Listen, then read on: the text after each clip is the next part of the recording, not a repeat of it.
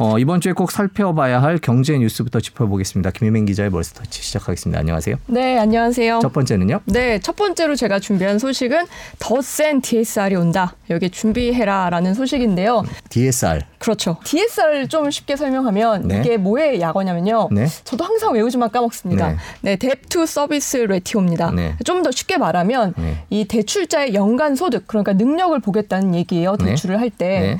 어, 그래서 연소득에서 이게 매달 상환하는 이 원리금 상환액이 얼마를 차지하는지 그러니까 내 월급에서 내가 갚는 빚의 빚의 원금과 이자가 몇 그렇죠. 퍼센트를 차지하는지 그거 넘으면 안 빌려준다 이거죠. 네. 만약에 제가 연봉이 5천만 원이고 네. 매달 갚는 원리금 1년 딱 합계 냈더니 이게 2,500입니다. 음. 그러면 이 DSR 비율은 50. 그렇죠. 네. 정답입니다. 네, 여기 근데 있네. 주담대도 들어가고요. 네. 신용대출도 이 사실은 저희가 대부분 아 빌린 돈은 다 합쳐지는군요. 그렇죠. 원리금을 네. 쪼개서 다 넣고요. 음. 자동차 할부, 카드론까지 다 포함이 됩니다. 어, 지금은요, 사실 규제 지역에 6억 원 이상의 이 주택이 있거나 아니면 신용대출 1억 원이 넘었을 때 이 DSR 규제를 받거든요. 네. 40%입니다. 네, 40%요. 근데 이번 규제는요, 딱 하나만 알아두시면 돼요. 지금은 1단계 현행이고요. 네. 이게 2단계, 3단계로 앞으로 네. 점점 더 DSR이 조여오는데, 네. 어, 2단계가 바로 내년 1월에 시행이 됩니다. 음, 음. 이거 좀 설명을 드리면 어떻게 되냐면요.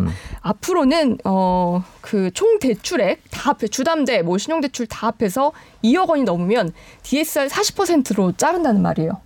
제가 갖고 있는 게 저도 사실 지금 대출이 굉장히 네. 많습니다. 네. 그래서 아니 그걸 얘기하는 뜻은 아니었습니다. 네. 주담대 그리고 네. 신용대출이 사실 다 있는데 네. 이게 제가 2억 원이 넘어요. 네. 이런 사람들은 어, 너 한번 DSR을 자세히 보겠다. 네. 그래서 네 연간 소득에 비해서 원리금 상환액이 40%를 넘으면 네. 어, 대출을 줄이겠다는 얘기입니다. 음. 불행 중 다행인 건 이미 저처럼 기존에 대출을 받으신 분들은 해당이 안 되고 음. 앞으로 신규 대출 받으실 분들이 해당이 됩니다. 하지만 신용대출 갱신은 1년마다 찾아온다는 걸 음. 알고 계셔야 합니다. 그래서 3단계를 좀 볼게요. 지금 이- 이제 내년 1월부터가 2단계, 그 다음 내년 7월부터가 이제 3단계거든요. 이때는요, 총 대출액 1억 원만 넘어도 주담대 신용대출 다 합해서 1억 원만 넘어도 이 DSL 40% 규제를 받게 됩니다. 음. 아, 굉장히 이게 엄격한 정책이죠. 어떻게 네. 보면 어 사실 뭐 1억 원짜리 대출 주담대나 뭐 신용 대출 그리고 뭐 차 할부까지 포함해서 없는 분들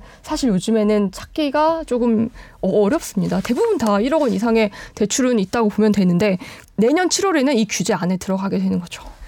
그 올해 말부터 내년까지 계속 그 네. 음, 대출 문제가 계속 아, 그러니까요. 이제 문제가 그래서 제 생각은. 뭐 예. 앞으로 결혼할 신혼 부부들 네. 뭐큰 목돈이 필요하신 분들이 꽤 힘들 것 같은데 그래서 이렇게 규제가 엄청나게 강화되는 만큼 예외도 많이 뒀습니다. 어, 우선 이게 아까 말씀드렸듯이 소급 적용 아니고 신규 대출부터 시작이 되고요. 또 이미 이 분양받은 주택 앞으로 이 잔금 어떻게 하나요? 이렇게 물어보신 분들 굉장히 많았는데 이분들도 다 빼드립니다. 그리고 어, 전세를 갱신할 때 집주인이 아, 이번에 4년 지났으니까 어, 우리는 두 배 올리겠습니다. 이런 데도 나올 수 있습니다. 음. 어, 거기도 다 어, 이제 전세 갱신할 때 증액 범위 내에서는 같은 집일 때만 어, 대출을 허용해 준다고 하고요. 또 마지막으로 이게 좀 이슈가 됐는데 음. 네. 뭐 결혼이나 장례식 네. 아니면 뭐 입원 이런 네. 수술 같은 아, 큰 일을 치러 치러야 하시는 분들은 이때 또 일시적으로 좀 신용 대출 늘려준다고 해요. 네. 그런데 어 이게 뭐 결혼의 경우에는 청첩장을 증명서로 내면 네. 해준다고 하는데 아 이게 제가 볼 때는 청첩장을 가짜로 만드시는 분들이 생길 수도 있을 것 같은 불길한 예감이 좀 듭니다. 네, 뭐 계속 대출 문제가 시끄러울 텐데요. 이번 발표 꼼꼼히 보시면서 자금 계획 올해 네. 내년치 미리 세우셔야 될 것 같다라는 말씀으로 정리하겠습니다. 두 네. 번째는요. 이 바로 테슬라 시총 1조 달러를 넘었고 천슬라를 달성했다는 뉴스인데요. 어, 어제 종가 기준으로 12% 테슬라 주가가 폭등을 했습니다. 그래서 1,034달러 기록을 했고요. 어, 이렇게 테슬라 주가 1,000달러 넘은 거 이번이 처음이죠. 네, 처음이죠. 네, 그래서 시총도 1조 달러를 넘어섰는데요. 주가가 급등한 이유가 있습니다. 네. 이 렌터카 회사 미국에서 굉장히 유명한 이 허츠라는 곳이 있는데 저도 미국 가면 여기서 빌리곤 하는데 여기서 앞으로 모델 3를 10만 대 구매하겠다라고 발표를 했습니다. 근데 제가 알기로도요. 지금 미국에서 렌터카가 굉장히 많이 부족합니다. 근데 미국으로 여행 많이 가잖아요. 뭐 하와이도 가고 그래서 이제 이런 데로 여행 가시는 분들이 렌터카를 못 구해서 난리래요. 그 중에서도 이제 허츠가 전기차가 어떻게 보면 조금 경제성이 있죠. 예, 기름값도 안 들고 그래서 전기차를 대량 구매하겠다는 발표를 이번에 한 걸로 보입니다. 그리고 또 테슬라는요 지난 3분기 이 실적도 역대 최고 음. 실적을 달성을 했습니다. 그러면 이렇게 되면 일론 머스크 어떻게 될까요? 뭐 올렸겠죠 또. 네. 네. 지금도 이제 개인 재산 압도적으로 세계 1위인데 앞으로 더 많은 이 돈방석에 앉게 될 걸로 보입니다. 현재 머스크가 테슬라 주식 23% 보유하고 있거든요. 네. 근데 시총 아까 말씀드렸듯이 1조 달러 돌파했죠. 그러면 보유한 이 주식 가치 계산해 보면 2,300억 달러에 달합니다. 음, 억 그리고- 달러죠. 네, 이거는 이제 보유한 주식이고요. 네. 월급은 따로 받을 거 아니에요. 근데 사실 월급을 받지 않고 인센티브로 받는다고 합니다. 아, 월급보다 이게 훨씬 좋은 것 같은데요. 경영 성과가 이 일정 수준 이상에 올라갈수록 어, 여러 옵션을 를 통해서 받을 수 있는데 여기에 따라서 계산을 해보니까 약 500억 달러라고 네. 하네요. 뭐 일론 머스크 돈 걱정은 저희가 할 필요 없는 네. 것 같고 앞으로 또 어떤 일을 해낼지 궁금한데요. 이 테슬라 지금 저희 댓글도 잠깐 보면 사라, 사야 될 때냐 팔아야 될 때냐 얘기를 하는데요. 음. 2022년에는 어떻게 될지 그 전기 자동차 업계 중심으로 김광석 교수님께 조금 네. 여쭤보도록 그렇게 하겠습니다. 네. 세 번째는 비트코인 얘기네요. 네. 이번에는 정말 따끈따끈한 소식이 많습니다. 네. 비트코인도 굉장히 최근에 많이 올랐습니다. 그 이유가 이 비트코인 ETF가 나왔기 때문인데요. 네. 어, 최초로 ETF가 어, 상장이 됐고 그 이름이 종목 코드로 비토라고 합니다. 네. 그런데 이게 그냥 ETF가 아니고요. 이 선물이에요. 네. 선물의 의미를 조금 쉽게 설명을 드리면 어, 미래의 특정 날짜에 어, 특정 가격에 팔도록 어, 약속을 하고요. 이때 네. 이제 팔거나 살 수 있는 그런 계약을 말하는 거죠. ETF니까 이걸 추종하는 상품입니다.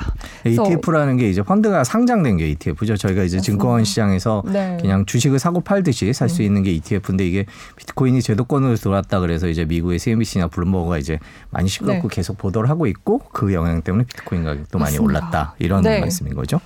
이게요. 그런데 한국 투자자들도 굉장히 관심이 많습니다. 네. 어, 이 비 토가 아까 말씀드린 그 최초로 출시된 ETF 상품이요.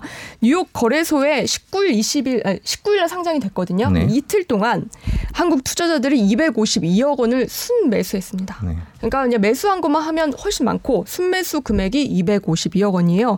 어, 규모로만 보면 우리나라 사람들이 산 그 해외 주식 중에 3위입니다. 음, 와. 네, 그런데요. 사실 비토도 지금 여러 번 말씀드리지만 선물입니다. 네. 오징어 게임의 그 상계동 그 서울대 출신 네. 그 배우가 선물로 망했죠. 네. 네. 그래서 아, 이제는 선물 설명하기가 되게 쉬워졌군요. 그렇죠. 오징어 게임 네. 때문에. 아, 네. 그래서 투자할 때 굉장히 어, 조심하셔야 하고 그러네요. 또 한편에서는 음. 어, 비트코인 가격은 사실 365일 24시간 변합니다. 그런데 이 ETF는 주식 장이 열리는 시간에만 사고 팔 수 있죠. 그렇기 때문에 어, 장이 안 열리는 시간에 비트코인이 떨어진다면 여기에 대비를 못할 가능성도 있습니다. 그러니까 이런 부분까지 꼼꼼히 주의하시고 살펴보시고 투자하시는 게 맞을 것 같습니다. 네, 비트코인 네. 얘기 알아볼까요? 마지막은요? 네, 마지막에 이제 제가 이제 준비한 건 아, 이번 주에 주목할 만한 일정인데요. 어, 오늘 오전에 바로 발표가 발표 나왔습니다. 났죠? 네, 네. 유류세 15%가 아니고 파격적으로 20% 인하를 했습니다. 네.